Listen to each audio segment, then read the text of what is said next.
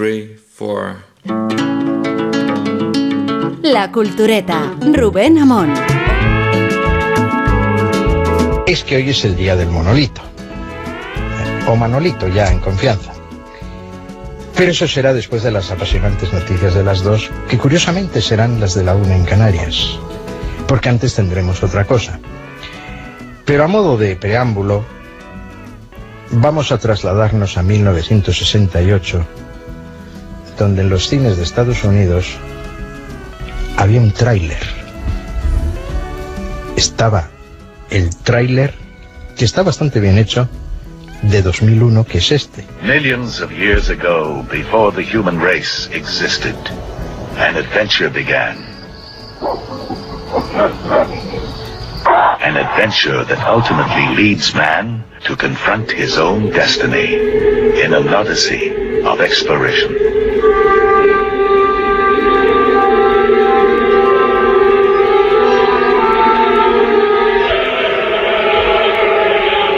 Here's what started the whole thing.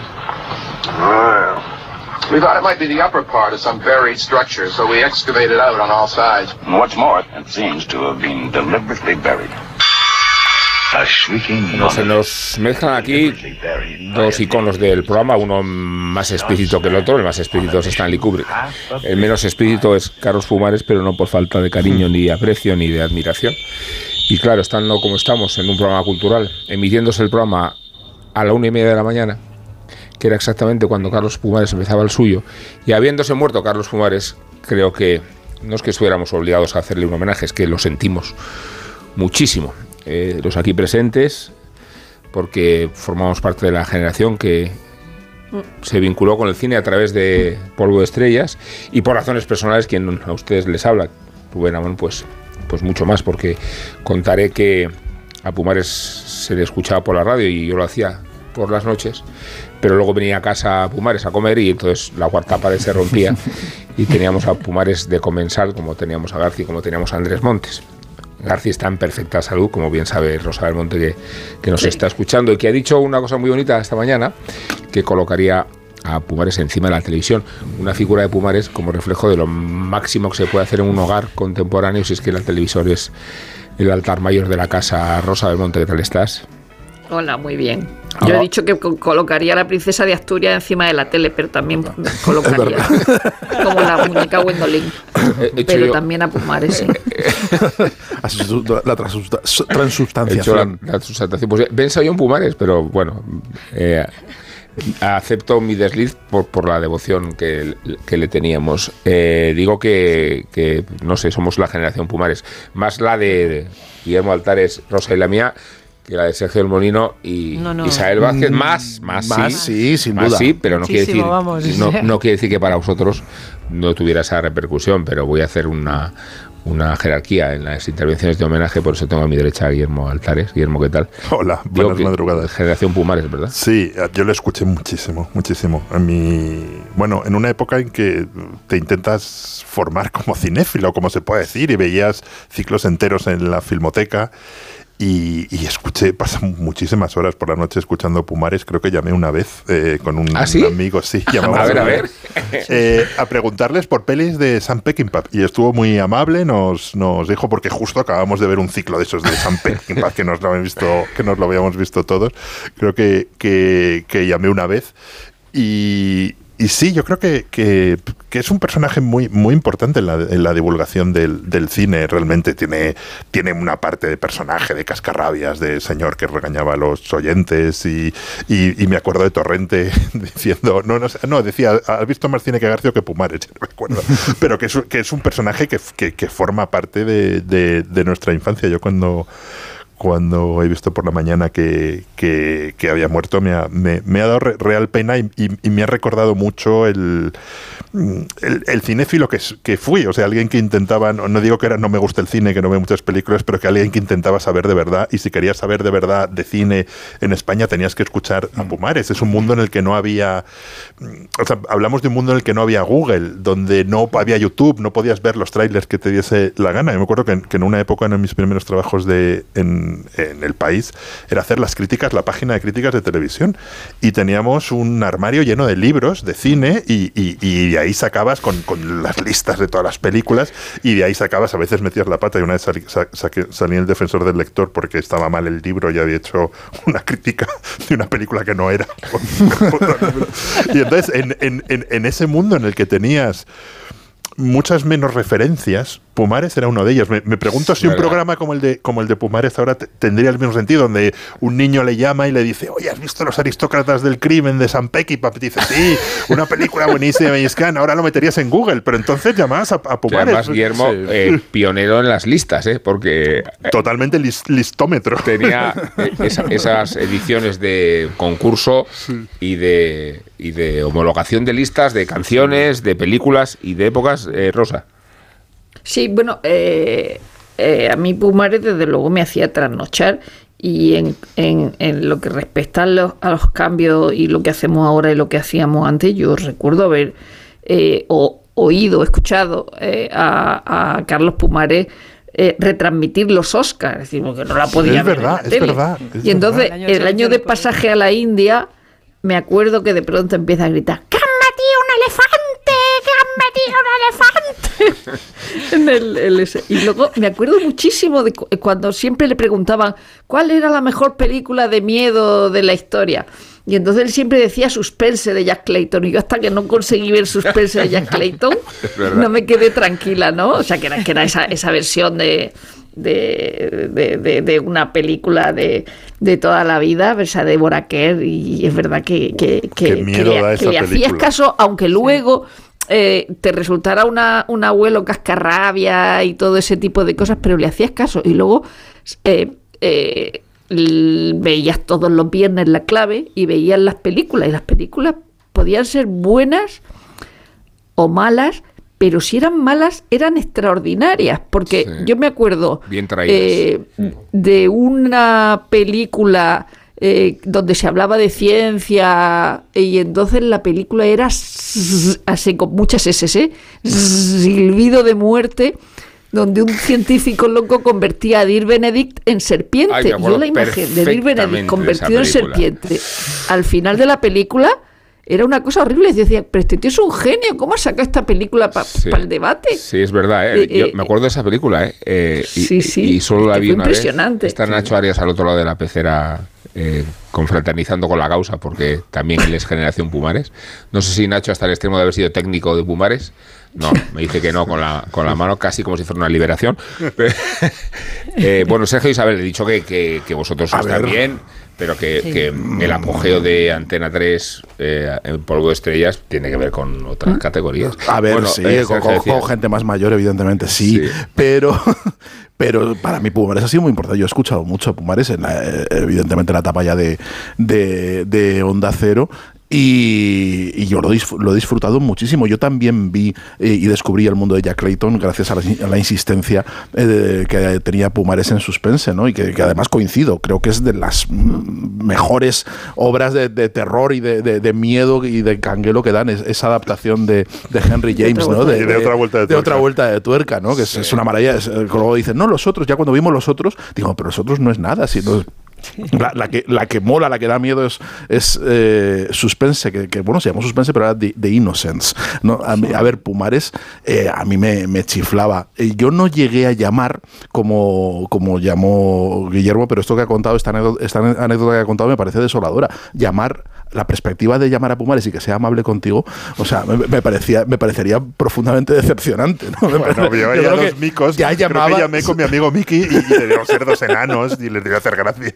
Pero, pero claro, pero, pero tú, lo- lo- al menos yo ya cuando conocí al Pumares ya, ya, ya, ya un poco ya talludico, ya creo que ya dominado mm, en exceso por el personaje, la mayoría de la gente llamaba para que le echaran la bronca. Es decir, había, había un, un- un- un intento de provocación constante que lo hacían muy divertido porque eso también creo que nadie ha maltratado a la audiencia como ha maltratado Carlos Pumares. Y creo que eso es, es un valor eh, espléndido, ¿no? Esa, esa cosa que tenía de, de, utilizar a los oyentes, esa forma de relacionarse con ellos, eso no lo ha hecho nadie en España. Eso no, o sea, no, e, esa forma de, de, de, darles unos gritos y unos berridos y, un, y decirles además de forma progresiva por el camino de la cólera. Pues eso que empezaba poquito a poquito, iba así. Se parece mucho a los ataques de cólera del ministro Escribá, que se empieza a calentar, se va calentando, se va calentando.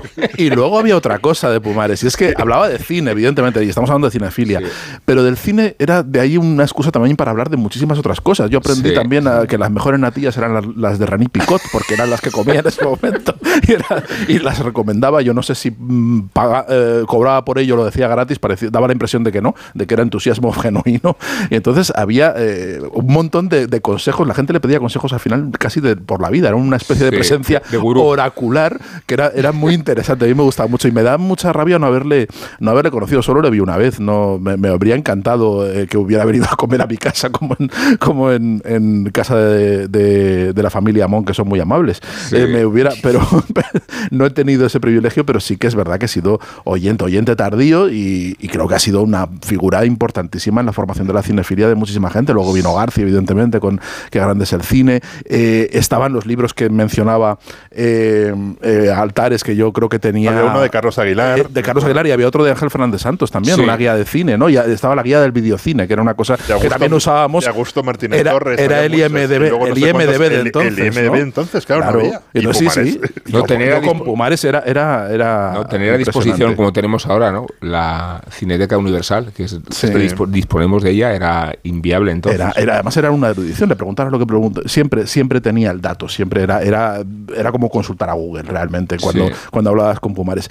Y yo, a título mm, estrictamente personal, lo que diré es que me parece un, un logro de lo lejos que he llegado el estar hablando en el tramo donde hablaba Carlos Pumares y también representativo de la decadencia de España, ¿no? de que en este lugar donde se encontraba Carlos Pumares, pues ahora estoy hablando yo. Eso además, ha ido como ha ido. en un programa que era diario, eh, insólito para una radio comercial, porque es verdad que después de García eh, venía la nada desde el punto de vista de la repercusión, pero que fuera capaz Pumares de reanimar un horario tan difícil como ese y hacerlo todos los días, incluso invadido por el programa de García hasta una, una edición. Sí, porque no, tenía horario de... es que una, edición llegó a las 4 menos 10 de la mañana, llegó García. Y entonces Pumares aprovechó para presentar y despedir el programa a la vez. Eh, Isabel. Sí, eh, mm, buenas noches, que estoy aquí en, el otro, en la otra punta del mundo. Eh, bueno, Badajoz, es verdad ¿no? que solo Badajoz, que es donde yo escuchaba a Pumares por las noches y de manera en onda corta, lo escuchabas. Que, eh, sí, sí, y como decías antes cuando cuando, 104.3 tocaba cuando tocaba, porque tú ponías la radio a la una y media y aparecía cuando García le daba, le daba por terminar el programa, que no sabías muy bien cuándo, cuándo iba a suceder. El hecho de llamar a, Pumares, que por cierto, su vehemencias casi siempre era con las opiniones, no tanto con los, con los oyentes, que, que eso luego se ha, también se ha, se ha malinterpretado mucho como si fuera es un energúmeno que solamente daba patadas, realmente era a partir de las de lo que él consideraba chorradas de, de argumentos o de justificaciones de según qué películas. Eh, y, y la tertulia tertulia siempre iba por esos tiros y era, o sea, la tertulia no, la, el programa, vaya, y, la, y también los enfados. A mí no, se me hubiera ocurrido llamarle en esa época, le llamé después, ya ¿Ah, en sí? la época bueno. Sí, sí, sí, sí, sí. ¿Cuál fue el contexto? En la época de Radio Voz y tal, pero yo, eh, pues no fue, no fue, no, no fue borde, ni muchísimo menos. Yo le llamé en, en un par de ocasiones porque ya cuando estaba en Radio Voz eh, hacía muchos concursos, regalaba cinecitos y podías ir al cine gratis. Entonces tú llamabas, te hacía preguntas. ¿Sabes lo que pasa? Que te hacía, sí, te hacía preguntas de cine eh, y si ganabas te daban eh, cinecitos eran como unos tickets que te, que te, que te que te llevan al cine gratis, vamos, que valían por entradas.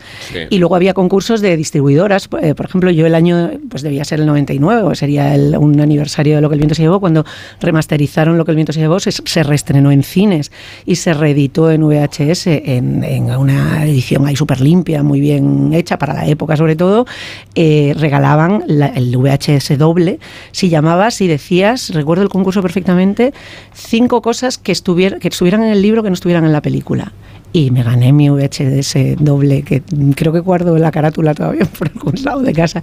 Tengo una mijita de Diógenes. Yo recuerdo muchos, muchas noches ya en Antena 3 escuchándole, aprendiendo y, hasta las 4 de la mañana, hasta que se acababa aquello.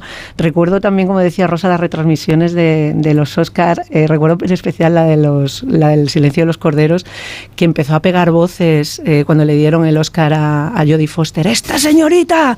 ¡Los cuatro de Catherine Hepburn pueden empezar a temblar! ¡Esta señorita tiene un carrerón por delante! Bueno, estaba como loco. Y al final, cuando terminó triunfando, llevándose los cinco Oscars eh, principales, que no había sucedido aquello desde el apartamento. Yo creo, decía, me acuerdo perfectamente que la frase que dijo es, el silencio de los corderos, y no le venía nada, dijo, es la ok, es la ok.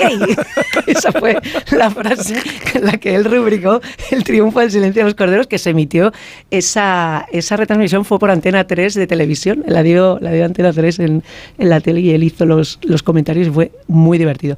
Yo la verdad es que lo he sentido mucho porque sí que, y que me pilla además aquí, es, eh, digamos, lo hace todavía más, más, más romántico, más, más nostálgico.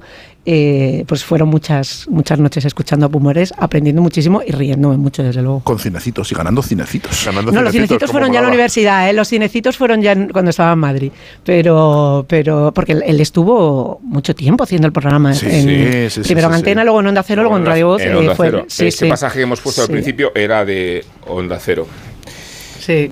Bueno, os digo que basada en un hecho real sobre una serie de asesinatos en la Oklahoma de los años 20, llega a los cines una historia de ambición, de traiciones, de violencia en una época que marcará los orígenes del FBI. Sí, los Osage son los mejores y más bellos seres que ha creado Dios. Y son gente sabia, fueron capaces de decidir quién se quedaba el petróleo es Los Asesinatos de la Luna, una obra maestra de Martin Scorsese con Robert De Niro y Leonardo DiCaprio en los mejores papeles de su carrera. Los Asesinos de la Luna. Estreno solo en cines el 20 de octubre. La Cultureta, Onda Cero.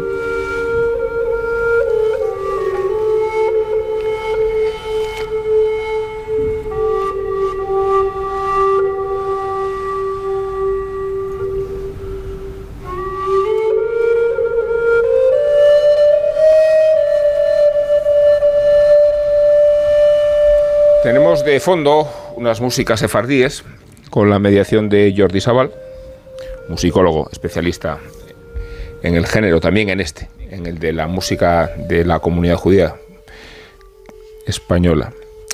Y nos vamos a preguntar si España es un país antisemita, como yo mismo preguntaba y me preguntaba en un artículo de incalculable repercusión que apareció ayer en el Confidencial. Calculable, no te rías, Sergio. Hombre, es que se puede calcular, ¿no? Sí. bueno, por, por sí, se puede calcular. Bueno, preguntamos si España es un país antisemita. Y podríamos decir que no, si no fuera porque en España lo que no hay son judíos. La referencia demográfica representa 45.000 ciudadanos en un marasmo de 45 millones y no puede decirse que la concesión de pasaportes a los judíos de origen sefardí produjera grandes adhesiones pretendía el gobierno español en 2015 reparar a título institucional y a modo de expiación las afrentas históricas, los prorrombos medievales, la expulsión, el antisemitismo cultural, las persecuciones ilustradas, incluso las alusiones del caudillo al peligro de la conspiración judeo-masónica. Era un ejercicio de memoria histórica cuyas expectativas de redención no estimularon el interés de los beneficiados. Pocos casos, muy pocos, respondieron a la reconciliación los hubo por razones románticas y por motivos prácticos, incluidos entre estos últimos los residentes de países latinoamericanos, se me ocurre Argentina o Venezuela o Uruguay, en situación política inestable. ¿Es un España un país antisemita? Pues la respuesta adquiere un perfil inquietante después de visitar el Museo del Prado, lo hemos hecho los culturetas, y no solo por la tradición antisemita de la iconografía del arte nacional en todas sus épocas, sino por la exposición que acaba de inaugurarse con un título de connotaciones inequívocas, El espejo perdido, judíos y conversos en la España medieval. Tiene interés visitarse por la relevancia artística de algunas obras reunidas, Pedro Berruguete, Bartolomé Bermejo, Bernard Martorell, y también por todos los argumentos religiosos, sociológicos, políticos y culturales que predispusieron la agresión a los judíos. Vemos que el arte desempeñó una función pedagógica en la narrativa de la propaganda antisemita, no ya caricaturizando a los hijos de David como criaturas ciegas, codiciosas, abyectas y animales, sino trasladando las sospechas y las discriminaciones a los conversos que prefirieron quedarse en lugar de emprender el camino del exilio. La exposición termina precisamente con el edicto de expulsión que los reyes católicos anunciaron en 1492, aunque el inventario de antecedentes, las normas de vestimenta de 2015, el programa de Gerona, las leyes raciales, la Inquisición, se antoja tan elocuente como la influencia del ADN antisemita en los siglos posteriores. Nuestro vocabulario contemporáneo suscribe el insulto de marrano, insulto, sin reparar en la definición peyorativa que la catalogaba a los judíos conversos. La Iglesia, el Estado, el Santo Oficio los ubicaron en una categoría irremediable, precisamente porque el problema de los judíos no consistía en su religión, sino en su sangre y en la responsabilidad del deicidio por los siglos de los siglos. Es el contexto en que algunos artistas, perruguete en cabeza, se prestaron a las campañas de demonización de los marranos y de los judíos, aunque la fascinante e inquietante exposición del Prado, la ha comisariado el profesor Joan Molina, también documenta los códices, los tratados y hasta las cantigas que formalizaron las aspas de la leyenda negra y del supremacismo. El juego de los antagonismos, el espejo, necesita siempre la referencia del otro. Los españoles no podemos ser antisemitas en un país, ya lo decíamos, de no hay judíos los expulsamos. Pero los recelos atávicos tanto conciernen a los inmigrantes del Islam, a la caricaturización de sus hábitos y a la propagación de la amenaza. Es la perspectiva que coincide especial interés a uno de los cuadros que identifican la exposición del Museo del Prado, no por su valor artístico, ni por la pericia de su autor, sino porque los judíos aparecen vestidos con indumentarias árabes y folclore islamista, mistificados en una generalización de las religiones monoteístas, semíticas, semíticas, que deben perseguirse y eliminarse. Así que nos preguntamos entonces si es un, España un país antisemita. La inquietud de una respuesta afirmativa puede reconocerse en la exposición del Prado, en la ambigüedad contemporánea de la izquierda, en el nacional catolicismo de la derechona reaccionaria y hasta en el diccionario de la RAE. De la RAE vigente. Judío, dos puntos.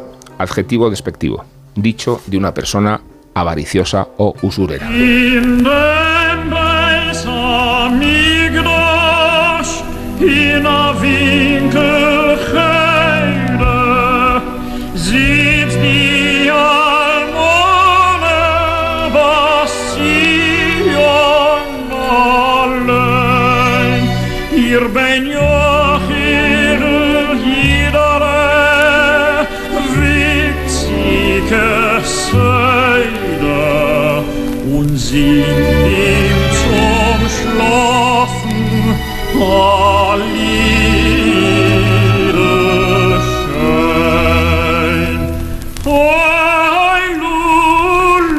Convocamos aquí a ese tenorazo que fue Richard Tucker, judío, y esta canción judía que se titula Almendras y pasas y que define muy bien esta situación agridulce de la situación en la que nos encontramos por la guerra que se ha inaugurado ya en el territorio de siempre, por los siglos de los siglos, y por la exposición del Prado, que no teniendo nada que ver con la coyuntura geopolítica, ha adquirido una notoriedad indiscutible. Sí, hombre, no teniendo nada que ver. Te hace pensar, ¿eh? te hace pensar muchísimo, ¿no? no digo que, que, no estaba no, no, coordinada. Estaba tres años preparándose. no, no, evidentemente, evidentemente. No, pero es verdad que, que, sí que es uno de esos ejemplos en los cuales el pasado ayuda a entender mucho mejor el, el presente, ¿no? Y ante la respuesta la pregunta que te planteabas de si es España un país antisemita, pues eh, rotundamente sí, aunque es verdad que el, propio concepto de antisemitismo es muy moderno, no es, sería algo extraño eh, trasladarlo a la, a la España de, la Baja Edad Media o del, Renacimiento, pero sí, evidentemente, hay un, aunque en, España no existió el antisemitismo moderno, porque no había unas comunidades judías, no había una, eh, un, una un, un grupo de gente contra el cual eh, manifestar ese, ese odio y manifestarlo de forma política, sí que eh, hay un antisemitismo eh, cultural, un, anti, un, un rechazo y un odio a los judíos que está encarnado profundamente en la cultura y que está en el lenguaje, está en la definición que has leído de judío. Yo he oído a gente mayor utilizar la expresión es una judiada para hablar de, de, cosas mezquinas, incluso en el hecho de que uno de los platos más característicos de la gastronomía española, el cocido, es probablemente, según eh, muchas eh, lecturas históricas, una profanación de un plato tradicional sefardí, que es la hada fina, que es la, olla que se solía comer eh, en, las, en muchas celebraciones en las casas judías españolas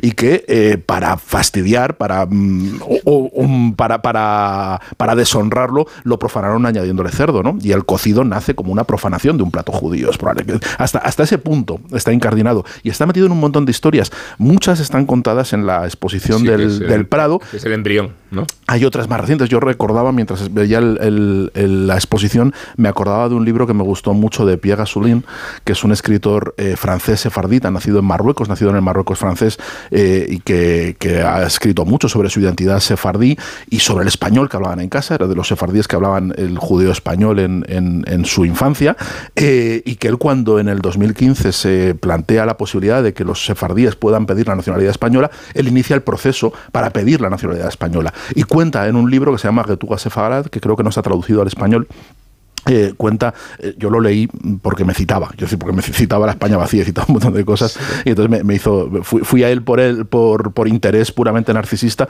y luego me quedé por la historia de Pierre Assoulin, y contaba el rechazo enorme que se encontró y que se sorprendió que encontró en la izquierda y en buena parte de la sociedad ante la propuesta totalmente mm, legítima y casi blanca, que podemos decir, de, conceder la nacionalidad a ellos, ¿no? Izquierda Unida votó en contra, había una oposición parlamentaria en contra de, la medida y, provocó una discusión, ¿no? Y, él estaba alucinado. Y eso lo cuenta, lo refleja muy bien en el libro eh, de cómo, cómo se, se, encuentra tantos siglos después con ese antisemitismo con el que no, que nos esperaba. Y está, existe por todas partes y está en el folclore.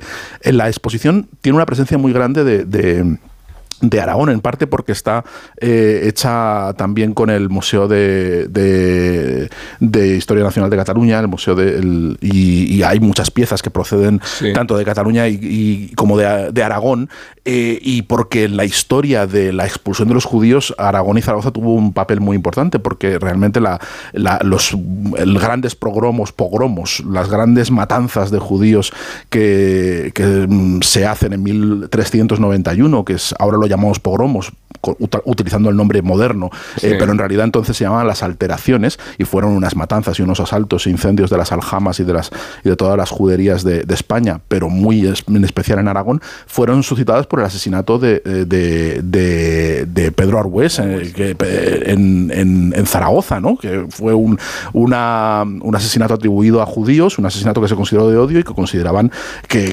despertó el odio eh, o la, la iglesia y, la, y las autoridades despertaron el odio hacia los judíos porque habían ah, provocado ese atentado. ¿no? Entonces hay mucha eh, mucha, mm, eh, mucha obra y mucho testimonio y mucha propaganda eh, antijudía que procede y que nace dentro de, las, de la corona de Aragón y de Aragón, donde había una presencia además de, de, aljamas y de juderías muy importante y, que, tenía una presencia muy grande. Y entonces se ve ahí cómo va creciendo ese odio. Y esa exposición está muy bien narrada porque vas viendo cómo se deshace el mito de las tres culturas que vivían en convivencia, que, que es el mito sobre el que se ha sustentado buena parte de la historiografía de, o de la historiografía más popular eh, durante la democracia. El hecho de, en fin, cuando se construye el mito de Al-Ándalus y se construyen muchas cosas, de que aquí se vivía en armonía.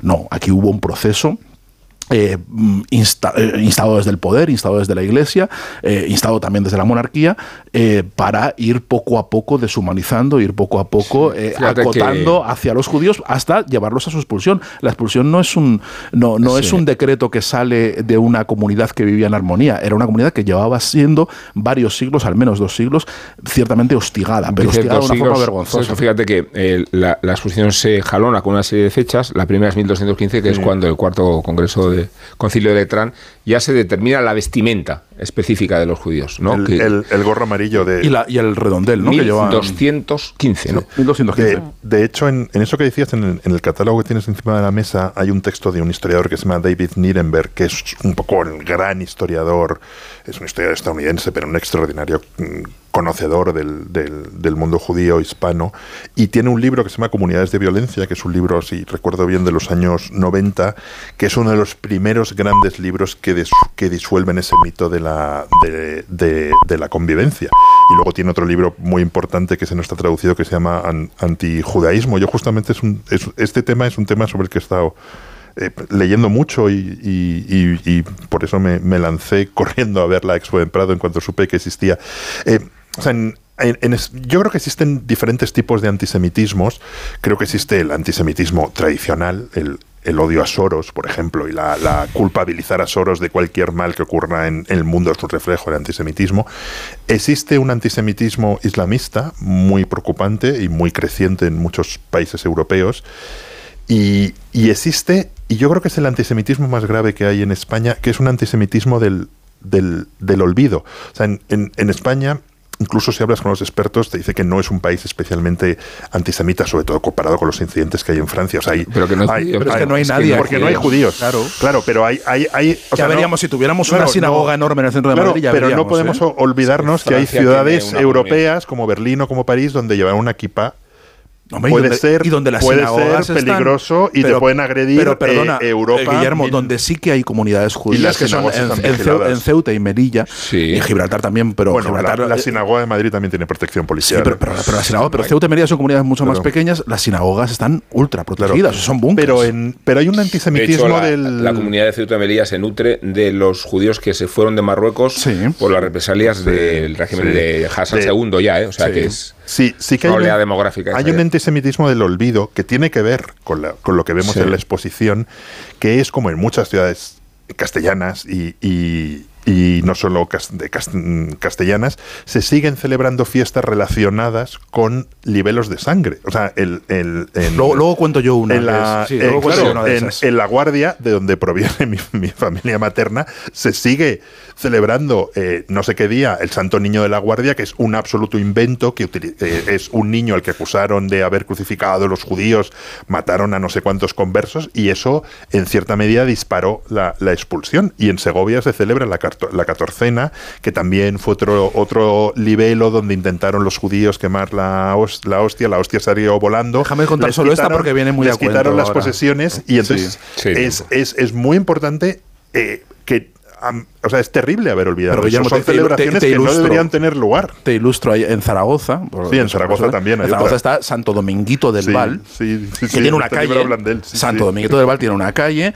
tiene una capilla eh, con, que, re, que, recibe mucho culto y además es el eh, patrón de los infanticos, del Pilar, que es de los niños cantores del Pilar. Santo Dominguito del Val es también otro libelo de sangre. Es un niño que es una, el una más mentira. famoso de todos. Es un más famoso y eh, de esta historia había en toda Europa. O sea, en to todas las ciudades tenían, ¿no? Pero no en todas cuajó tanto. Y era la, historia de un niño al que secuestra un judío y le profana, le, le crucifica, les hacen todo, le, sacan las tripas en plan sacamantecas para hacer rituales eh, satánicos y demás, y encuentran eh, el cuerpo del niño mucho tiempo después eh, con síntomas de haber sido profanado, y, y entonces eso provoca la, pues que la multitud enfurecida asalte la judería de Zaragoza y empieza el culto de Santo Dominguito de Val, que es prohibido en el Concilio Vaticano II. Casi todos estos cultos los prohíbe la Iglesia en aras de la reconciliación, en aras de, no, de reconocimiento bueno, del se dejó de, claro. De, de, de, cuando se dejó de rezar en Semana Santa por la salvación de eso los es, pérfidos eso judíos. Es. Entonces dice, todos estos cultos los prohíbe. ¿Qué ocurre? Que el culto de Santo Dominguito del Val en Zaragoza es tan popular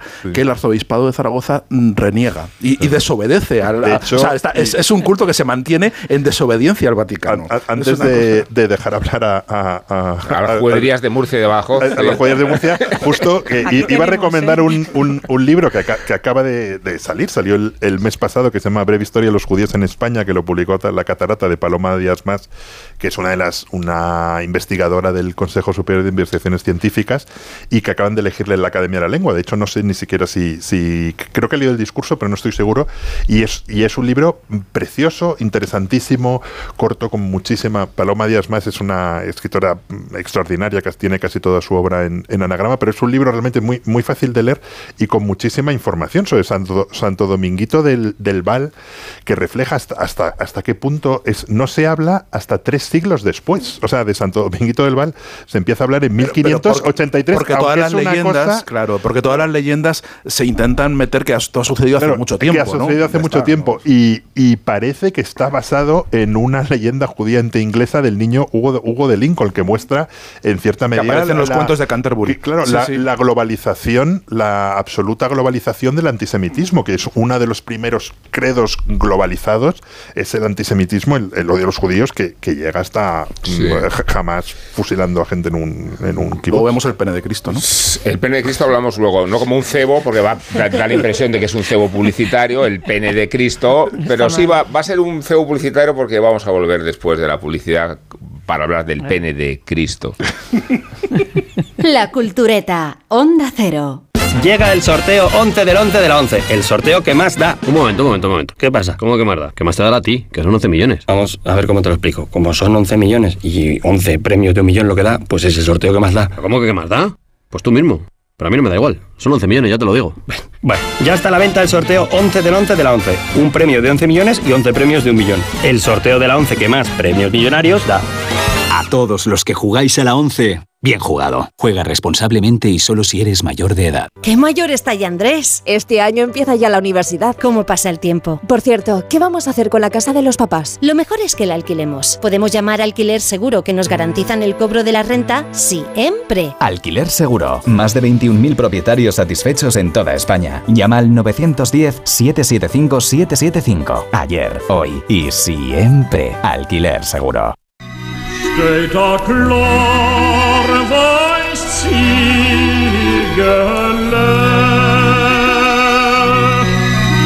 Das Ziegele ist gefahren.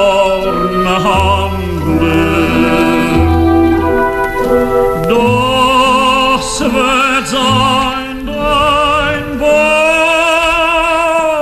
El pene de, de Cristo. Todavía no, ¿eh? Todavía no, porque antes tenemos que escuchar, queremos escuchar los que tengamos, a Rosa Belmonte e Isabel Vázquez, que también han asistido a la exposición del Prado. Isabel Rosa. Sí. Pues eh, yo creo que más allá, más, más allá de las eh, interpretaciones actuales que podamos hacer de la, de la exposición, que evidentemente tiene, tiene ese eco incluso después de, de tantos siglos, eh, en sí la, la exposición tiene in- incalculable valor y, y- y conexiones con, con- con historias que se entienden también solamente en, en- en la propia época. Y sobre todo hay una, hay una reflexión que a mí me interesa mucho, que es el, eh, que está en el, el germen de lo que estáis hablando, que es el rechazo a la, a la otredad y la reafirmación de la, de la identidad cristiana, a partir de, y sobre todo el poder de la imagen para eh, establecer cada una de esas obras como eh, elementos publicitarios de, de, pues eso, de afirmación de dogma eh, en diferentes situaciones. Hablaba Sergio de, de la identidad zaragozana siempre rebelde y siempre por, por, por- por oposición a, a, digamos, al centro, a la- al intentar asimilarlo al resto del país y, la, y, la, y el asesinato Arbues, además, eh, sirve como, como ejemplo de confrontación, sobre todo porque lo que está intentando eh, Aragón es que no entre la Inquisición y en el momento en el que entra, o sea, están rechazando a, a- la, digamos, a la, autoridad eclesiástica que se imponga allí para, bien sea para purgar a los, a los judíos o para cualquier otro tipo de, limpia herética que a ellos se les ponga. Y a partir de ahí, el, sub- el subtexto de, de esa confrontación no es solamente el asesinato de un, eh, digamos, de un líder eh, inquisidor, sino que está, está intentando establecer lo que es su identidad y sus fueros y mantener sus fueros y no verse invadido por, por, por la, eh, digamos, el- el- la, la acaparación del, Bueno, del- eso es, del resto eso de las eso autoridades. es una lectura ¿no? más nacionalista que yo no sé si comparto del todo, pero sí, bueno, sí. Bueno, está en la misma contemporáneo. exposición también, Sí, en la sí, lectura de, la, sí. de, la, de la exposición. Lo que- lo que Eh, sí y también es verdad, perdón, y perdón, perdón. Y, ta- y también otro, del- no, y, y otro de los ejemplos claros es el tema de la, de la Eucaristía, o sea, cómo, cómo la cantidad de imágenes que hay de la, de la, de la, de la violación de la Eucaristía eh, y, y el, el uso que se hace de los judíos como enemigo tipo. O sea, lo que se hace es estereotipar con esos rasgos, con el pelirrojo, con el pelo alocado, con los rasgos semíticos, con la piel oscura frente a, la, a la blanquecina. a la- no solamente la ceguera, pero me refiero, o sea, lo de la ceguera es, es, es, es, eh, digamos, esa confrontación de que ellos no ven la realidad, ¿vale? Pero el, tema de, de caracterizarlos con la nariz ganchuda, con la cara eh, pérfida, con el amarillo, con todos los rasgos identificativos del diablo, para reforzar que la realidad está del lado de los buenos. Y eso está, en, en- en, además, plasmado en, en todas estas obras de- del siglo mm, XIII-XIV eh, de una manera muy plástica, muy evidente, para, en, en términos educativos y en términos publicitarios. El judío es el malo por confrontación a los buenos. Y se utiliza la maldad de los judíos para reforzar el dogma, el dogma católico, el dogma de la Eucaristía, además. Y lo Sí. interesante es que no es, eh, nosotros entendemos que la Eucaristía es algo que viene directamente de Cristo. El dogma de la Eucaristía no se fija hasta el siglo XIV, hasta Tomás de Aquino. Entonces, lo que necesitan es una campaña publicitaria, reforzar que los judíos eh, pervierten el. eh, o- de alguna manera están eh, eh, eh, tirando la hostia, eh, eh, eh, apuñalándola. em, todas esas imágenes lo que tienen la función es de si la hostia pervive, realmente el dogma de la Eucaristía es real, con lo cual lo que te estamos contando es cierto. Y es, una, es simplemente una campaña publicitaria. Se tiene que entender así, luego se extiende a todo lo demás, pero la fijación de los judíos como el otro y como el enemigo tiene mucho de utilitario. Y creo que eso se utiliza en diferentes momentos de la historia y es, es curioso ver los casos concretos ¿no? en, eh, allí. Rosa. Sí, el- la, como has dicho, la, la exposición eh, la organiza el Prado y el Museo Nacional de Arte de Cataluña y luego irá al Museo Nacional de Arte de Cataluña, pero tiene unas joyas eh, que, no, que, no, que no son de, ni- de, de- de ninguno de los dos, que tienen las mayores, las mayores obras que se, que se exponen. Eh, por ejemplo, las cantigas de, Santa María, que, la- son del Escorial, eh, la Gada Dorada, que es del British Museum, la Biblia de Rangel, que es de la Casa de Alba, o el Fortalitium Fidei de la Biblioteca Nacional de Francia, que es uno de los textos más violentos e intolerantes de la literatura sobre judíos conversos, ¿no? de- que escribe Alonso eh, de, de Espina, me parece que un franciscano, ¿no? Eh, bueno, y el, el Cristo de la cepa, de, que, que es del Museo Diocesano de, de-. Valladolid, Sí, que, sí, que- es uno de mis favoritos. Cuéntalo, Eh, Rosa, cuéntalo. No, no, es un, un- un- un- bicho realmente, que se, muñeco, un muñeco que se encuentra un agricultor judío y se convierte, claro, como no se va, no, cómo no se va a convertir, pero es verdad que la, que la historia... Parece un Fraggle, La ¿eh? Historia Es un Sí, sí, no, no, no, es un muñeco. Yo no, no he conseguido acordar. Aquí, aquí se parece exactamente, pero sí, como esos pelos e- extraños. Pero, por ejemplo, en las cantigas de Santa María, claro, hay una historia. eh, cuéntala, está cuéntala. abierto, las cantigas está abierta por la, por la Sí. cantiga 34, que es la imagen profanada de la Virgen, Sí. eh, que ilustra la leyenda de un judío que roba un icono mariano y lo arroja a una letrina. Sí. Y ¿Y qué entonces en ese momento muere a manos del diablo, ¿no? Pero lo gracioso es que la tabla, que está intacta, después de haberse tirado una letrina, exhala una dulce fragancia que provoca la conversión de la comunidad judía local. Lo, Exactamente. lo interesante de la... Bueno, es todo interesante en la, en la exposición, ¿no? Pero es, eh, eh, claro, no es una exposición sobre historia. No es una exposición histórica, es una exposición sobre cómo los cristianos construyeron una imagen de, los judíos y de los conversos. Eh, eh, se impuso eh, en la Edad Media una idea de superioridad cristiana sobre, sobre, sobre los judíos. Y eso es lo que se, se, hace en, el- en las imágenes. Y los programas de 1391 se llamarán entonces como se llamaran. También, también mm, aparte del de Aragón que ha citado que ha citado y el asesinato que ha citado Sergio, eh, está el, eh, eh, la predicación antisemita de Ferran eh, de Ferran Martínez, y que era de Vicente Ferrer. el arcediano de Écija Sí. que eran los, dia- li- los diáconos de las catedrales, ¿no? Y entonces ese empieza en Sevilla, empieza en Sevilla y luego se traslada a, a Córdoba. Y luego lo increíble es eh, cómo el prejuicio y el lugar común eh, que ha pervivido era, estaba en el origen, es decir, que empieza eh, eh, por el rechazo a la gran riqueza y fortuna de las comunidades comerciantes judías. Y esto pasa desde tiempos de Juan, de, de- de- de Juan I. Y entonces se destruyen sinagogas, se destruyen aljamas, luego eh, ya la cosa llega a Córdoba y llega a todos sitios y además no se hace prácticamente nada porque se multa a muchos de los que han cometido lo- los asaltos, pero ni las cortes ni el rey tenían el suficiente poder para, para que las multas que habían puesto se, se pagaran.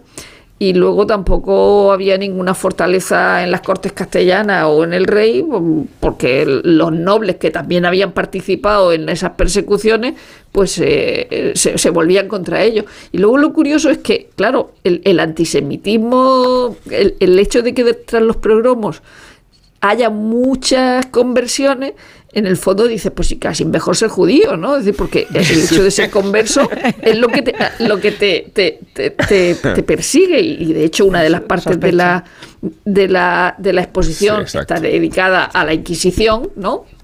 Entonces volve- volvemos a los lugares comunes y a, lo- y a las cosas que, que- que- que- que vamos diciendo. Ahí hace poco, hablando del, de lo si somos antisemitas o no, es verdad que no tenemos casi eh, judíos, que tenemos muy pocos judíos, 45.000 ha dicho eh, Rubén. Eh, pero acordémonos de que hace poco Amparo Rubiales llamó judío Sí, nazi a sí, Bendodo. sí, sí, sí, sí. Sí, porque Sí. Bendodo es el único es. judío así be- be- be- Eso es, es que no, hay cono- en la, no en la- conocemos. en la política, ¿no?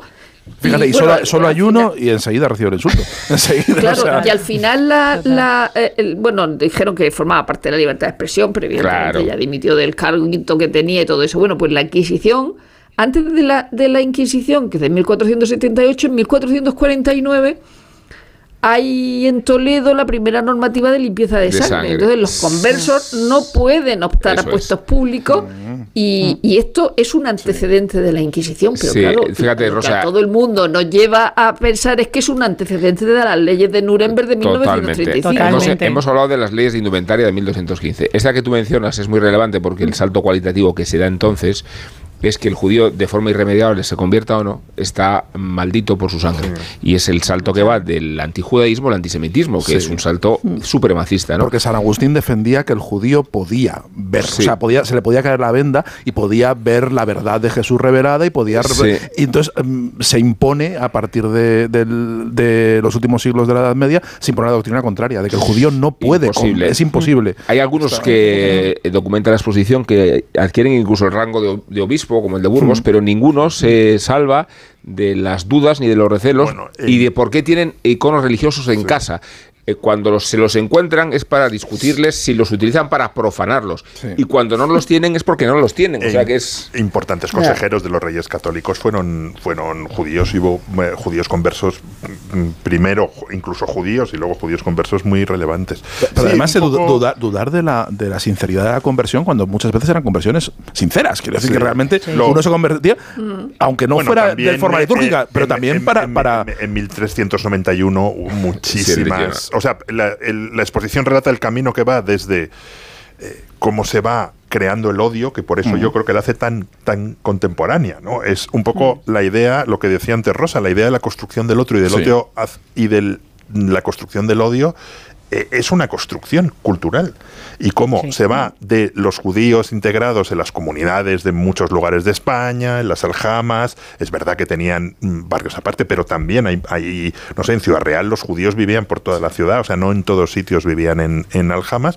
Cómo se va construyendo los pogromos de 1391, la expulsión de, mil- de 1492 y la Inquisición, en realidad para perseguir a los que se quedan ya convertidos, porque es lo, lo que decía Rubén, el paso al antisemitismo, donde da igual que te conviertas. Sabemos, en parte, mm, digamos, no voy a decir que la Inquisición tenía razón, pero... eh, Pero, ¿eh? Pero no. Pero o no. sea, yo- Pero, pero- No.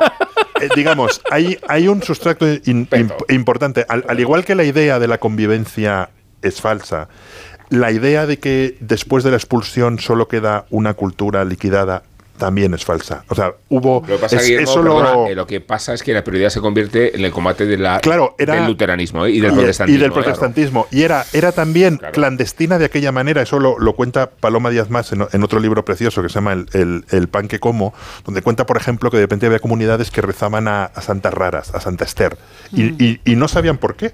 Era alguien que que, eh, que, que se... Eso no son casos de y resistencia, y hay- y eso hay es- un eso es ejemplo- pervivencia- y hay- y un ejemplo Y muy... politeísmo. Y politeísmo. Hay un politeísmo está en muy- todo el catolicismo. Sí, hay, está. hay- hay un ejemplo muy interesante que además ahora está de, de actualidad, porque justo el Parlamento de Mallorca ha pedido perdón por tantos siglos de, de marginación que son los chuetas mallorquines.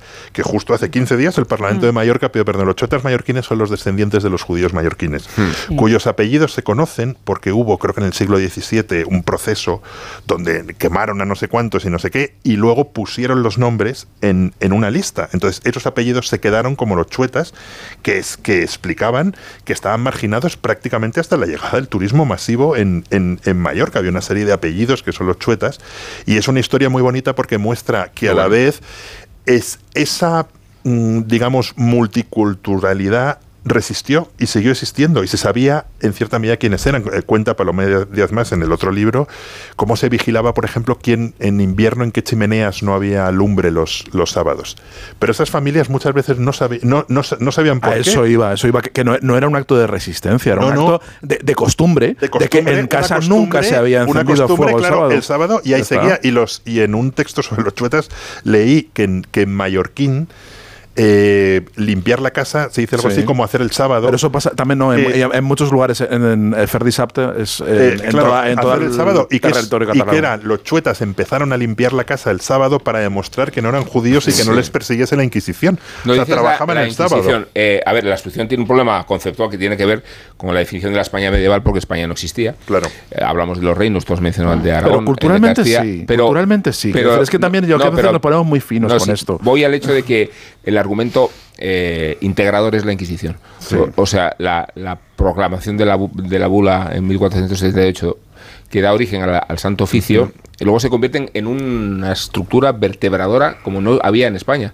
Pero ya existía antes porque la- el, el pogra- pogromo, las, ahora lo llamamos pogromo, pero vamos, las alteraciones de 1391 eh, suceden en, en Castilla y. Aragón. Suceden, Toda quiero decir, España. y, y se, se extienden, Lo que lo decir cual también, que que- en esa cuando se España trata está- de odiar, En esa España está el reino nazarí. claro. Por- Por ejemplo. Sí, sí, hasta el reino nazarí, pero- que es muy diversa y muy tal. Pero a la Sí. hora de odiar, o sea, a la hora de los judíos, los españoles se unen de repente. O sea, de- ya no hay fronteras entre y castellanos los y, aragoneses. mercenarios franceses en Claro, la guerra sí. civil castellana de los Trastámara también mataban, mataban Sí. judíos, pero sí, sí, fue un pogromo global rapidísimo. Empezó en Sevilla, como ha contado Rosa, De luego se Sevilla trasladó a Córdoba y acabó en, en Valencia. Uno Sí, de los sí, peores sí. pogromos fue en, en Valencia. de Por alusiones rosa, ¿no? Sí, no, no, es verdad. eh, es, ver- eh, es que esto eh, eh, del pogromo estaba Enrique III de Castilla eh, reinando y, y- y- y luego se, re- se reunieron, llegó, llegó en unas cortes de Madrid, eh, llegó la noticia de la, de la alteración del orden en Sevilla, Burgos, Toledo, Logroño, Valencia. eh, Madrid, Barcelona Madrid, también. Madrid, que lo eh, acabas de citar. En Madrid hubo un, en Madrid hubo un pogromo gravísimo. En Segovia no sé, en Segovia ni siquiera se sabe si hubo. No se sabe. Pero prácticamente la comunidad judía desaparece, en torno a muchos esas sitios, fechas. sí, sí. Y las aljamas desaparecen en muchos sitios. Hay una y la ola de conversos es, es, es impresionante, ¿no? Sí, sí. Eh, dos tercios se convirtieron, un tercio se marchó, Sí, ¿no? sí. Eh, esas sí. son las estadísticas. Y luego hay una parte también eh, previa en la, en la exposición, la las primeras partes, porque antes de, antes de empezar la construcción de la mirada del judío, es la pervivencia de, eh, lo, de la iconografía y de los ritos judíos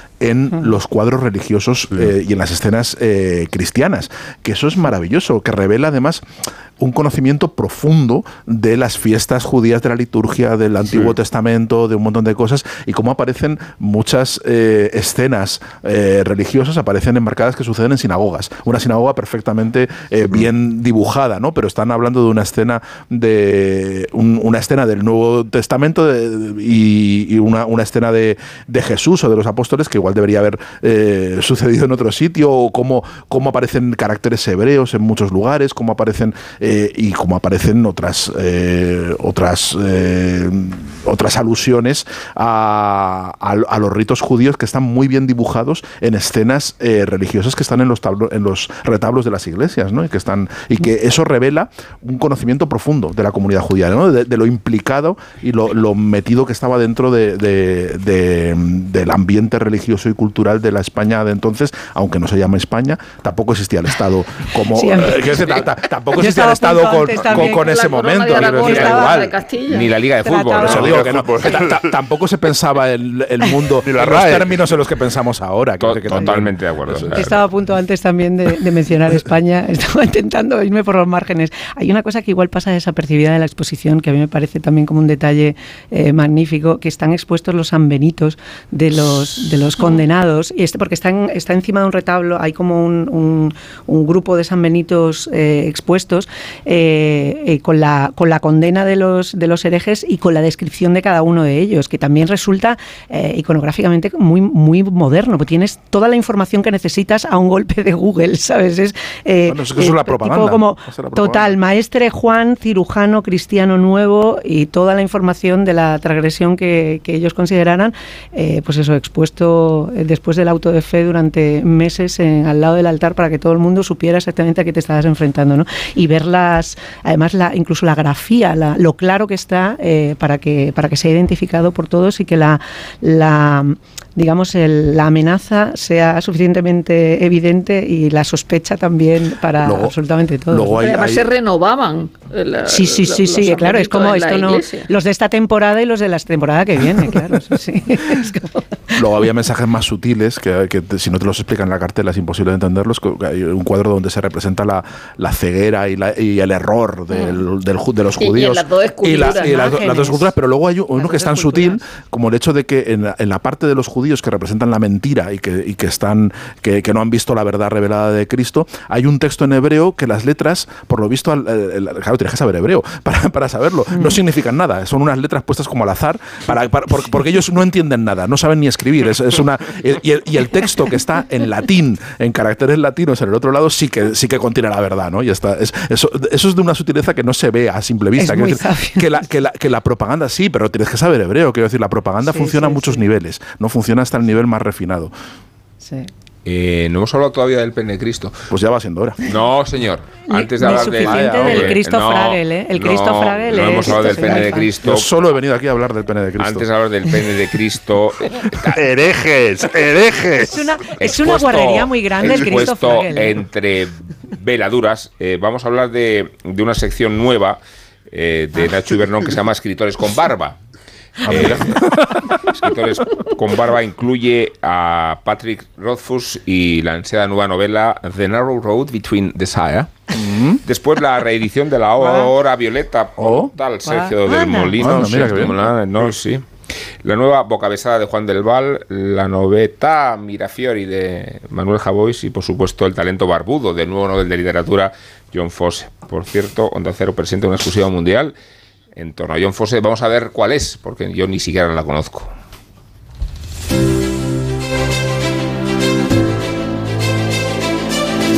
Nuevos talentos. Las mejores plumas de la actualidad.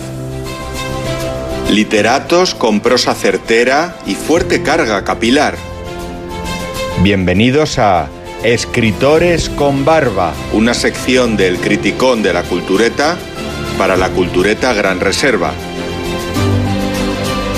En el programa de hoy, Patrick Rothfuss, Sergio del Molino, Juan del Val, Manuel Javois y John Fosse.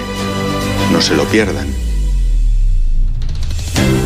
The Narrow Road Between Desires, el estrecho camino entre los deseos, es la inminente y esperadísima nueva novela de Patrick Rothfuss, una reimaginación ampliada de su relato superventas El árbol del relámpago, que dejará rubios de placer a los centenares de miles de fans que atesora el escritor de Madison, Wisconsin, en todo el mundo. Rothfuss regresa al universo de crónica del asesino de reyes y se apoya ahora en las ilustraciones de Nathan Taylor para reconstruir un mundo fantástico que, al menos a este crítico, le atrapa mogollón. Primero fue el nombre del viento, después el temor de un hombre sabio, y hasta que llegue el ansiado final de la trilogía, que se llamará como saben Las Puertas de Piedra, porque nos lo cuenta este hombre en Twitch todo el rato, nos contentamos con esta nueva criatura editorial tan tan suya.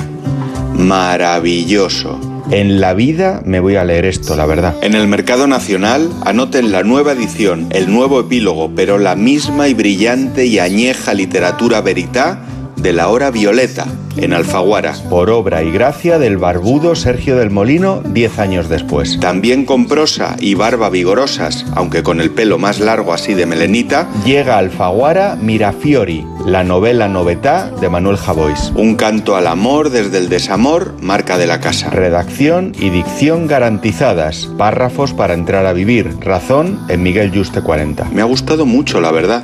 No la he leído. Y más que me ha gustado el título Boca Besada de Juan del Val, en Espasa, que nos regala el escáner, la resonancia y la colonoscopia literarias de muchos de los personajes que orbitan en estos días por las televisiones, los despachos, las grandes avenidas y los pequeños tugurios. Mola mucho. Está sin leer.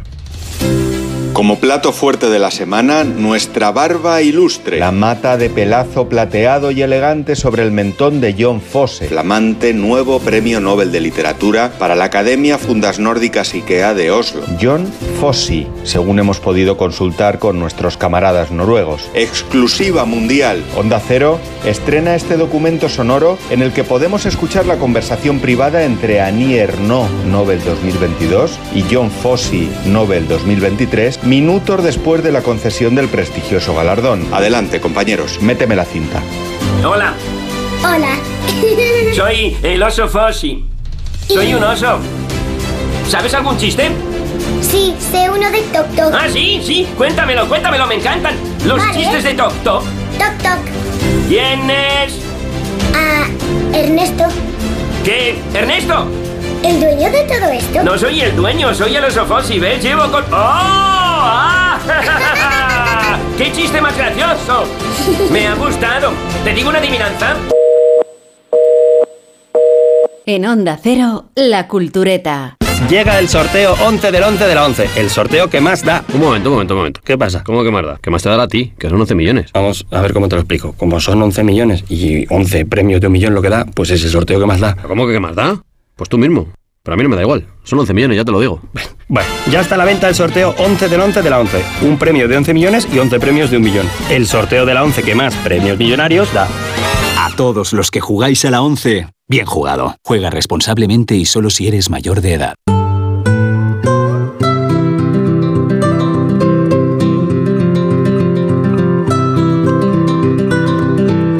Jesucristo fue el primer antiimperialista que se conozca de la historia moderna de los últimos tres milenios por lo menos.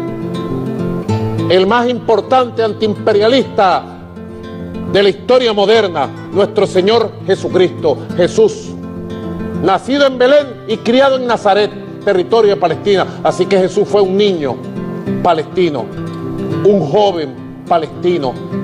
Y cuando fue crucificado, crucificado, condenado injustamente por el imperio español y por las oligarquías que dominaban religiosamente la zona, cuando fue condenado injustamente, fue clavado, crucificado, asesinado, torturado el Señor, nuestro Señor Jesucristo.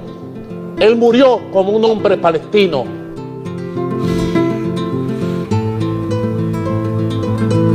Estábamos escuchando sobre esta lección magistral de el presidente Maduro. Eh, Y con todo eso sin verle el pene. ¿eh? Su erudición académica, ¿no? Esta descripción. El día que Maduro descubra que Jesús de Nazaret era judío, eh, Bueno, bueno, bueno. no sé qué puede llegar a suceder. ¿Habéis visto, por cierto, en la exposición eh, el cuadro de la última cena en que todos tienen el aura, menos Sí. Judas, Menos Judas. que Judas. está Qué pelirrojo, intervenido por, morenísimo. intervenido por el diablo y Está el diablo, está el demonio está el diablo claro. subido en su chepa Sí. y susurrándole cosicas. Y prácticamente negro. Hay un cuadro que me gusta mucho, que es Cristo ante Pilatos, de Pérez Serra, porque si recordáis el cuadro, y se lo menciono a los oyentes, se observa a un Poncio Pilatos de una serenidad y de una cachaza fuera de lo normal, Sí, sí. como si fuera Se ajeno a la decisión que le toman, y se ve a todos los judíos con cara de serpiente prácticamente. Hay uno que está de perfil, ¿no? Conspirando. Como Dir Benedict. Y, sa- y salen, y sa- sacan la Total. lengua. Uno brutos saca la lengua, sí. como di- diciéndole a Pilatos, eh, el, el culpable es ese, Claro. déjate, déjate de, de especulaciones, y entonces Pilatos queda al margen, a- digo, después de haber escuchado esta digresión de Maduro, que habla del Imperio Español, ¿no? Como responsable de la muerte de Cristo, que ya me pasa abuelos el Imperio Español. Si llegamos a ver que vamos a escuchar a Maduro, me, me vengo en si chándal, le la verdad, no, no estoy nada, no estoy vestido para la ocasión. No, en, en- en el catálogo también escribe otro tipo muy interesante, tipo no de la palabra, Felipe Pereda, que es un profesor de, de- de Harvard, experto en imágenes, que tiene un libro precioso que es Crimen e Ilusión, el arte de la verdad en el siglo de oro.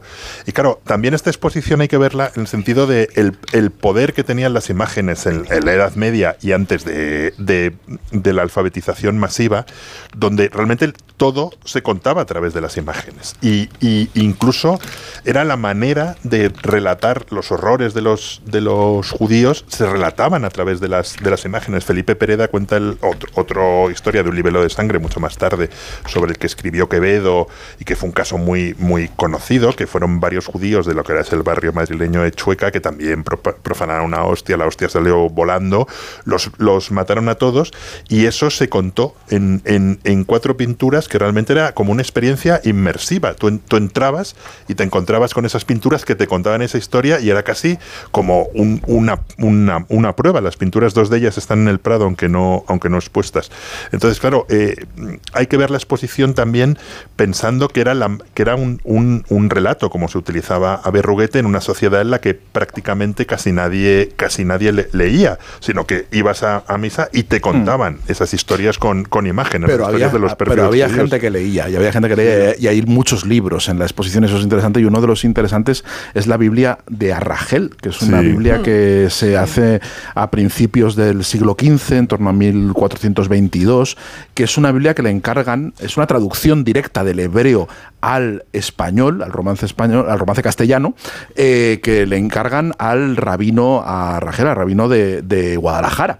Y es un libro que, luego está prohibido, pero circula en ediciones muy lujosas entre algunos nobles a los que autorizan, porque como no va a haber contaminación de la plebe y son nobles como muy cultos y que pueden tenerlo en sus bibliotecas sin que, sin, ah, sin que caigan en la herejía, pues circula, tiene una circulación muy, muy restringida. Y es una de, la- de- de- las primeras traducciones con comentarios, con comentarios del propio rabino, eh, comentarios casi tal- talmúdicos al- a, la, a la Biblia, eh, traducidos desde el hebreo, ¿no? Y es una de las mm, es, un- una de las muestras de que también hubo una contribución enorme al, al- pensamiento religioso eh, muy circunscrito, eh, muy reprimido, ¿no? Muy, y, y donde además, a pesar de que los había gente ilustrada que tenía un diálogo y tenía un interés por conocer la erudición eh, rabínica, ¿no? y que les encargaban este tipo de, obras y por conocer la Biblia desde un punto de vista, desde un punto de vista doctrinal más judío, a pesar de todo, en las ilustraciones que aparece de la Biblia de, de, el rabino que lo ha hecho, el autor de la Biblia, aparece sometido y con el y con, y con el y con la escarapela roja sometido al noble que lo ha encargado. Es decir, aún así le considera una especie de poco menos que un siervo que le ha copiado las cosas, ¿no? Es una y no hablamos del pene. Bueno, eh, Que no, yo- es, es relevante, no es una butada, es relevante. no, claro que es sabes. relevante, pero no es el momento de escuchar el pene Cristo todavía porque antes... Pero ¿por qué no? Porque tiene que... Nos va a partir un rayo de tiene que- tenemos que dar cabida a la sección de Venegas, ¿no? O vamos a sacrificar a Miguel Venegas. Pero ¿qué pasa? Que después de Primer Cristo ya no se puede hablar de nada más. ¿Tú qué Ya no, crees? no puedes seguir el programa. ¿Tú, tú qué crees? Es difícil. Tú- tú- Creo que no. ¿Tú qué crees? Vamos a escuchar a Miguel Venegas, que tiene las cosas que decir en este Uf. programa, que es un histórico y está muy consolidado también en nuestra iconografía. No todas en penes. Al-Wekdad es un campo de refugiados palestinos en Amán, el más antiguo y el segundo más grande de Jordania. Fue fundado en 1948 y hoy viven allí 57.000 personas. Cuando llegaron, ayudados por la ONU, los palestinos creían que volverían a sus casas en pocos meses y se instalaron en tiendas de campaña. Tres cuartos de siglo después, sus calles son las de un barrio de hormigón con edificios improvisados, algunos muy altos, calles sin sentido y descampados donde debería haber parques o lugares de ocio. Es un campo de refugiados con vida y negocios y con uno de los equipos de fútbol más potentes del país. El Al-Wehdat Fútbol Club nació en 1956, auspiciado por la Agencia de la ONU para los Refugiados, que había creado escuelas, centros de música y también clubes deportivos. El equipo tardó 20 años en ser aceptado por la federación y después solo 4 en ganar su primera liga.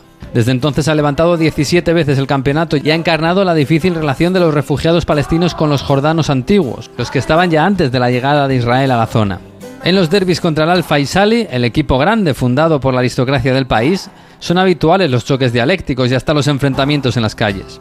En los años 80 cualquier chispa provocaba un incendio fuera del estadio, como en una ocasión en que los hinchas del Wegda sacaron una foto de Yasser Arafat y la cosa terminó con varios muertos y un centenar de heridos. Arafat se había enfrentado al propio Estado de Jordania y había tenido que huir al Líbano. El propio Arafat diría años después que cuando el pueblo palestino no tenía esperanzas, el Al-Wehdat le dio esperanzas. Porque mientras Palestina lo perdía todo, el equipo de fútbol de los palestinos ganaba la Liga de Jordania en un campo de refugiados. Hoy las cosas se han civilizado un poco. Más de la mitad de la población de Jordania es palestina o de origen palestino. El equipo viaja a Cisjordania cuando puede. La primera vez que lo hizo, en los 90, fue para un amistoso en Hebrón, donde fueron recibidos como héroes. Los jugadores se arrodillaron y besaron el césped, como símbolo de que aquella era su verdadera tierra. Unas semanas antes habían sido invitados a un partido por la paz en Tel Aviv, pero se negaron a acudir a Israel. El Al-Wehdat es hoy propiedad de un refugiado que prosperó y que es miembro del Parlamento de Jordania, un cristiano palestino gracias al cual el club puede fichar brasileños, serbios o cameruneses que refuerzan al equipo. Y los derbis con el Al-Faisali siguen siendo calientes. Los jordanos les cantan a los palestinos que se vayan a su país, al otro lado del río Jordán. Los palestinos cantan que lo que quieren es más o menos lo mismo. Dios, Weddad y Jerusalén para los árabes, dicen. El uniforme del equipo tiene los colores de la bandera palestina. El escudo del club lo corona la mezquita de Al-Aqsa en Jerusalén. Porque al igual que la mitad de la población de Jordania, los hinchas palestinos se sienten extranjeros que quieren volver a su tierra, aunque mientras puedan ganar la liga del país que les ha acogido.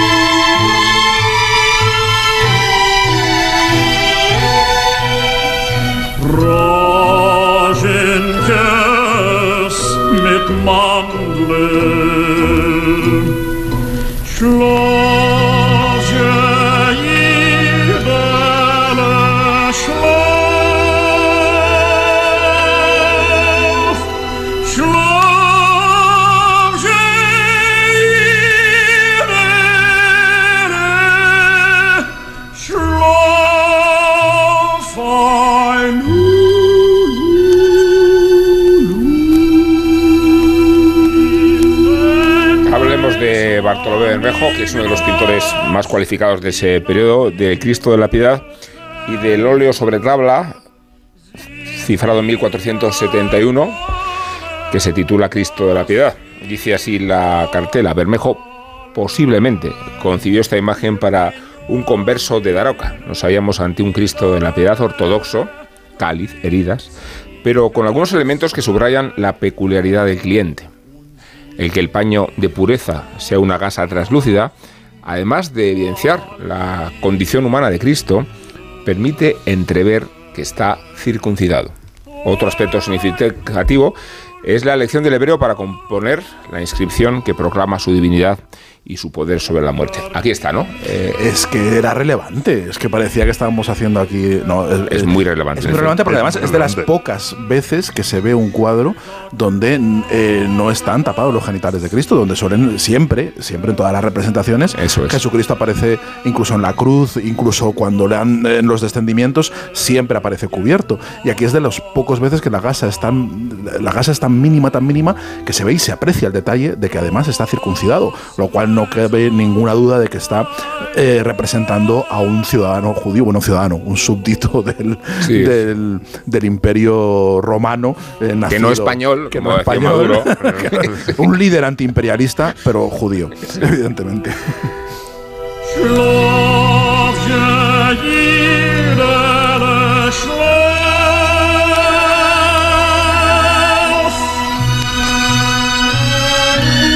Desvelado el misterio, eh, vamos a pasar a, a la sección de debate, que en esta ocasión va a ser pantallas. Pantallas. Pantallas. Pantallas.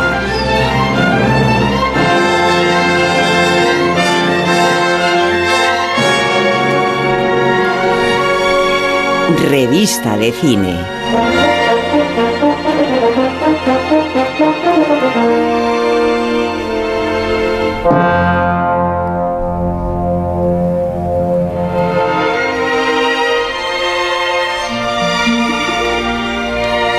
Lástima que los oyentes no puedan acceder a nuestro chat privado porque no solo se nutre de imágenes Jolín. iconográficamente difíciles, sino porque algunas tienen un folclorismo y un Estás habla- estás pintoresquismo, hablando de imágenes tomadas en habitaciones de hotel, ¿no? Eh, por ejemplo, pero también de alguna tomada en la calle.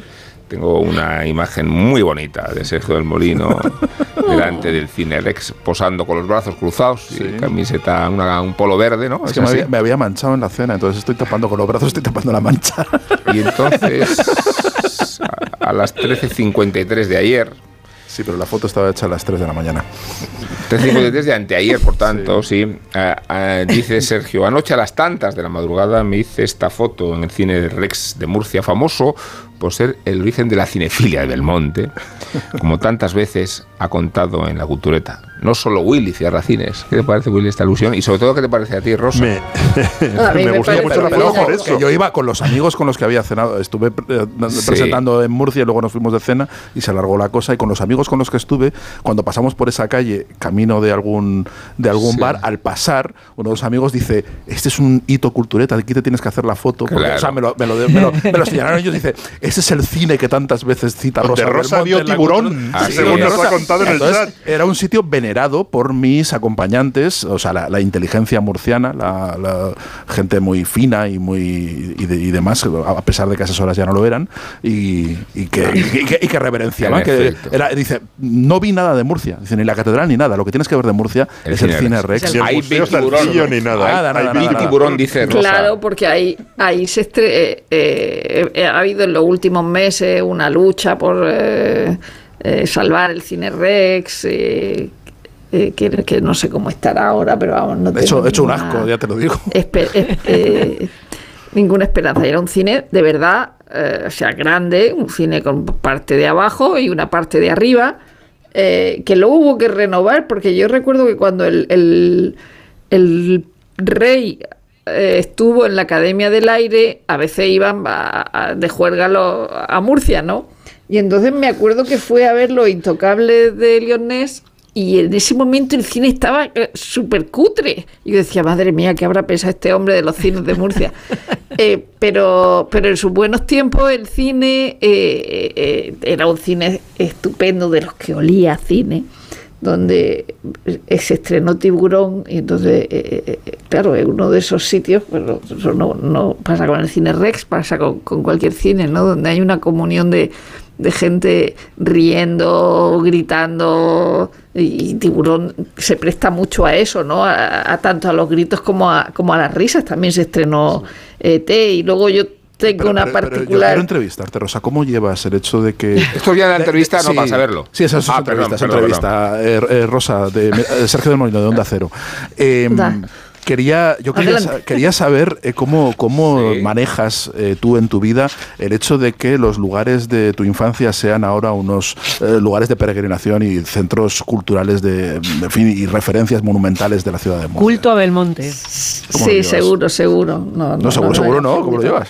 Pero yo ahí he visto también muchas películas malas porque eh, había matinales Elude la respuesta. y, y entonces el, el tío de mis vecinos de al lado era el portero y entonces nos dejaba pasar. Y entonces películas sobre la Atlántida, de Maciste, de Hércules, o sea, de esas horrible, horrible, los peores peplum, he visto yo Los dobles me- todos los, me- los me-. Los Me- peores peplum, me, me rindo. Me ha encantado lo del olor a los cine. mejores también. Lo del olor a cine Sí, es verdad. que es- cine. es- Sí. Los cines olían Es- a- es al- cine. Sí. Sí, sí, era. eh, O sea, vamos, es un olor inco- inconfundible.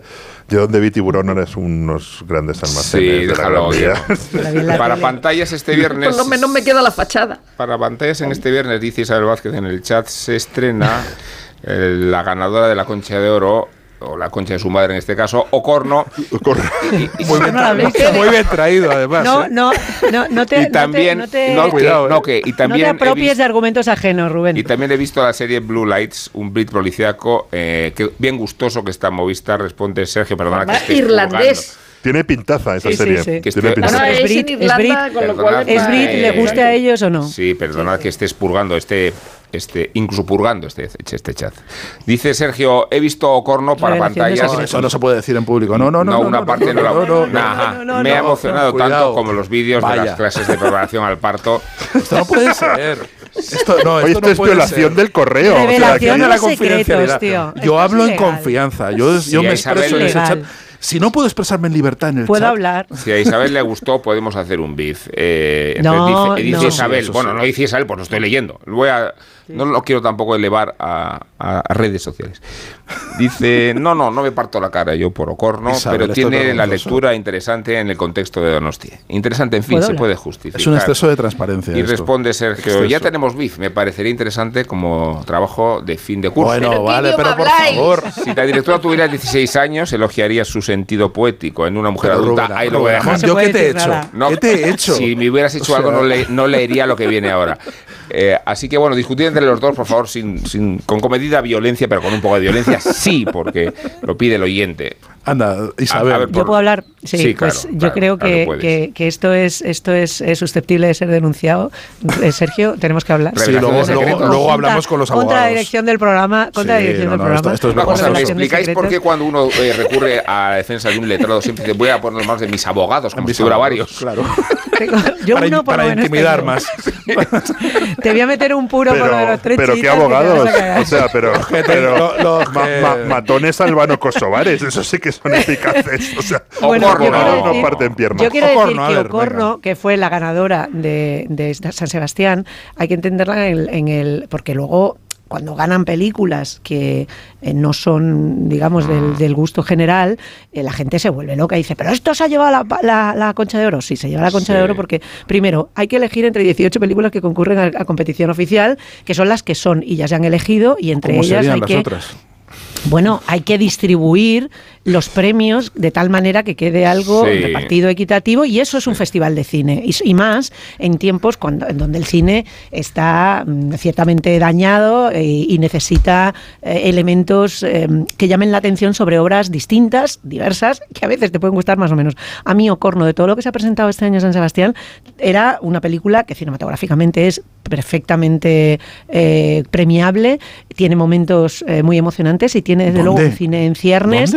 Sergio, el viernes, pero emocionante. Sí, que, que, que, que puede dar lugar a, obras interesantes. No, en absoluto. Yo, es verdad. Yo, fíjate, puedo, puedo, eh, puedo, comprarte el esteticismo, puedo comprarte la, la, la, mirada al cuerpo. Pero creo, de hecho, contrario, no. Pero no es que has hablado, has hablado de emoción. no he terminado y estoy aquí. Pero has hablado de emoción. No, no, no. Pero déjame terminar, Sergio. Yo hay una. Vamos a ver. Violencia. Totalmente. Y me corta. Termina, yo no te he interrumpido.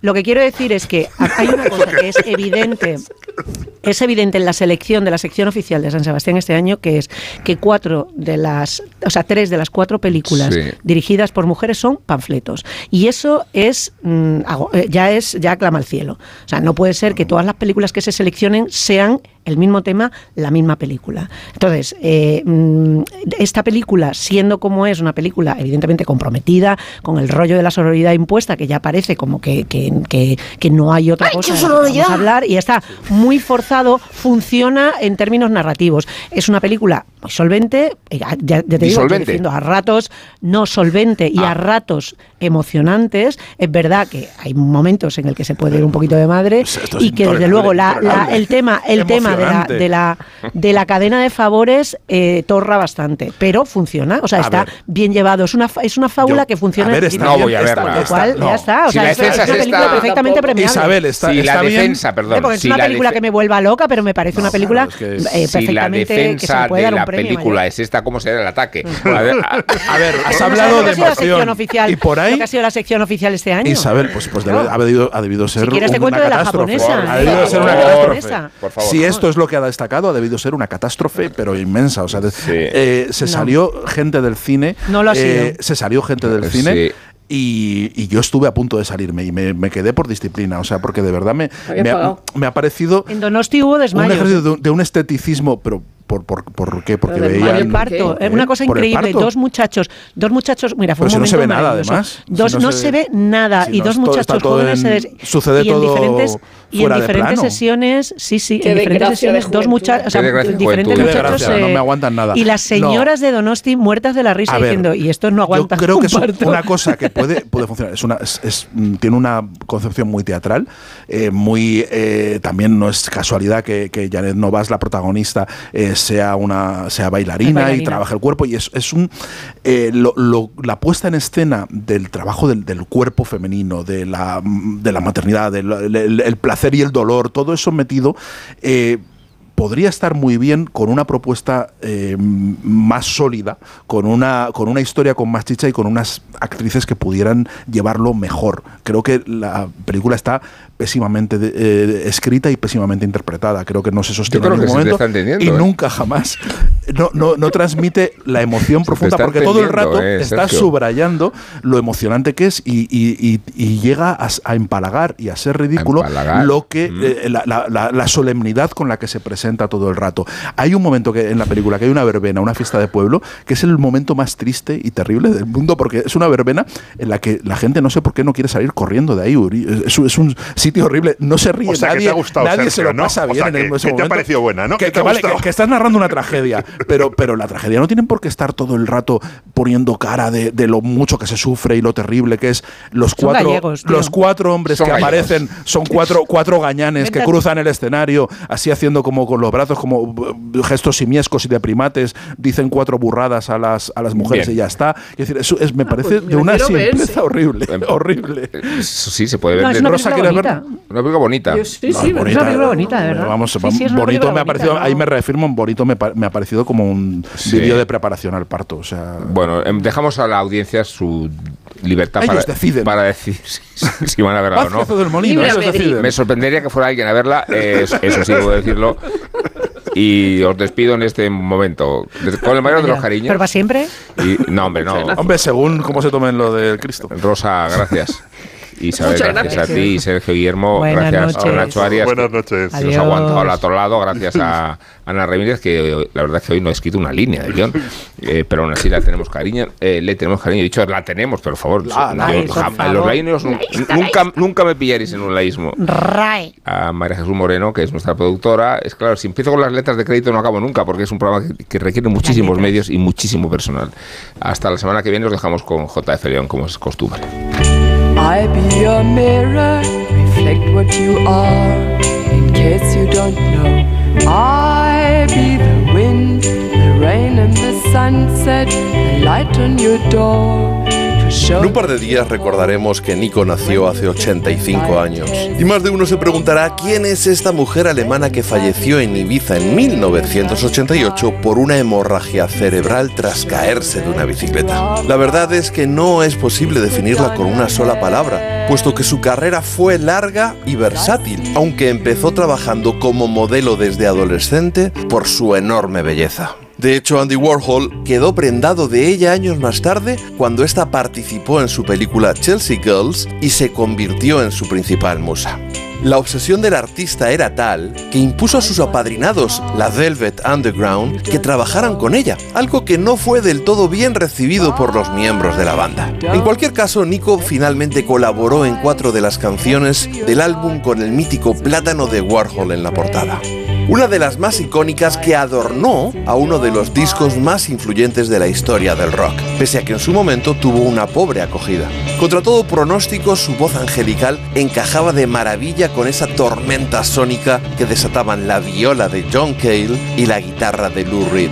La factoría de Warhol y sus conciertos con la Velvet le permitieron codearse con los artistas más importantes del momento, y gracias a su magnetismo y belleza no fueron pocos los que se rindieron ante sus encantos. Jimi Hendrix, Jim Morrison, Iggy Pop, Brian Jones de los Rolling Stones, Kevin Ayers, Tim Buckley y Leonard Cohen. Ah, y además de sus tres compañeros masculinos en la Velvet Underground. Lou Reed, John Cale y Sterling Morrison. Algo que entiendo que no ayudó a la armonía de la banda y de hecho no tardaron demasiado en romper su alianza musical, aunque los tres colaboraron con Nico en su primer disco en solitario, el muy recomendable y folky Chelsea Girl.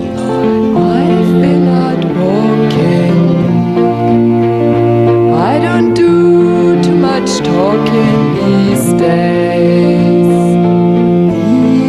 Carrera continuó e incluso intentó subirse al carro del punk una década después, pero nunca volvió a hacer algo tan relevante, algo que por otro lado le ha ocurrido a demasiados artistas a lo largo de la historia. Pero poco importa cuando has trabajado a las órdenes de Fellini con apenas 22 años, además de haber compartido pantalla con Belmondo poco después, aparecido en la portada de un disco del titán del jazz, Bill Evans, y además has cantado composiciones de Serge Gainsbourg. Y todo ello cuando tu carrera artística no ha hecho más que arrancar. Remato mi participación con un dato que más bien se ciñe a la crónica rosa. Con 24 años, tuvo un hijo que Alain Delon no reconoció, pero que sin embargo criaron sus padres. Os dejo con su canción Fan Fatal, interpretada con la Velvet Underground y que parecía hablar de ella, al menos es lo que le sugirió Andy Warhol a Lou Reed para que la escribiera.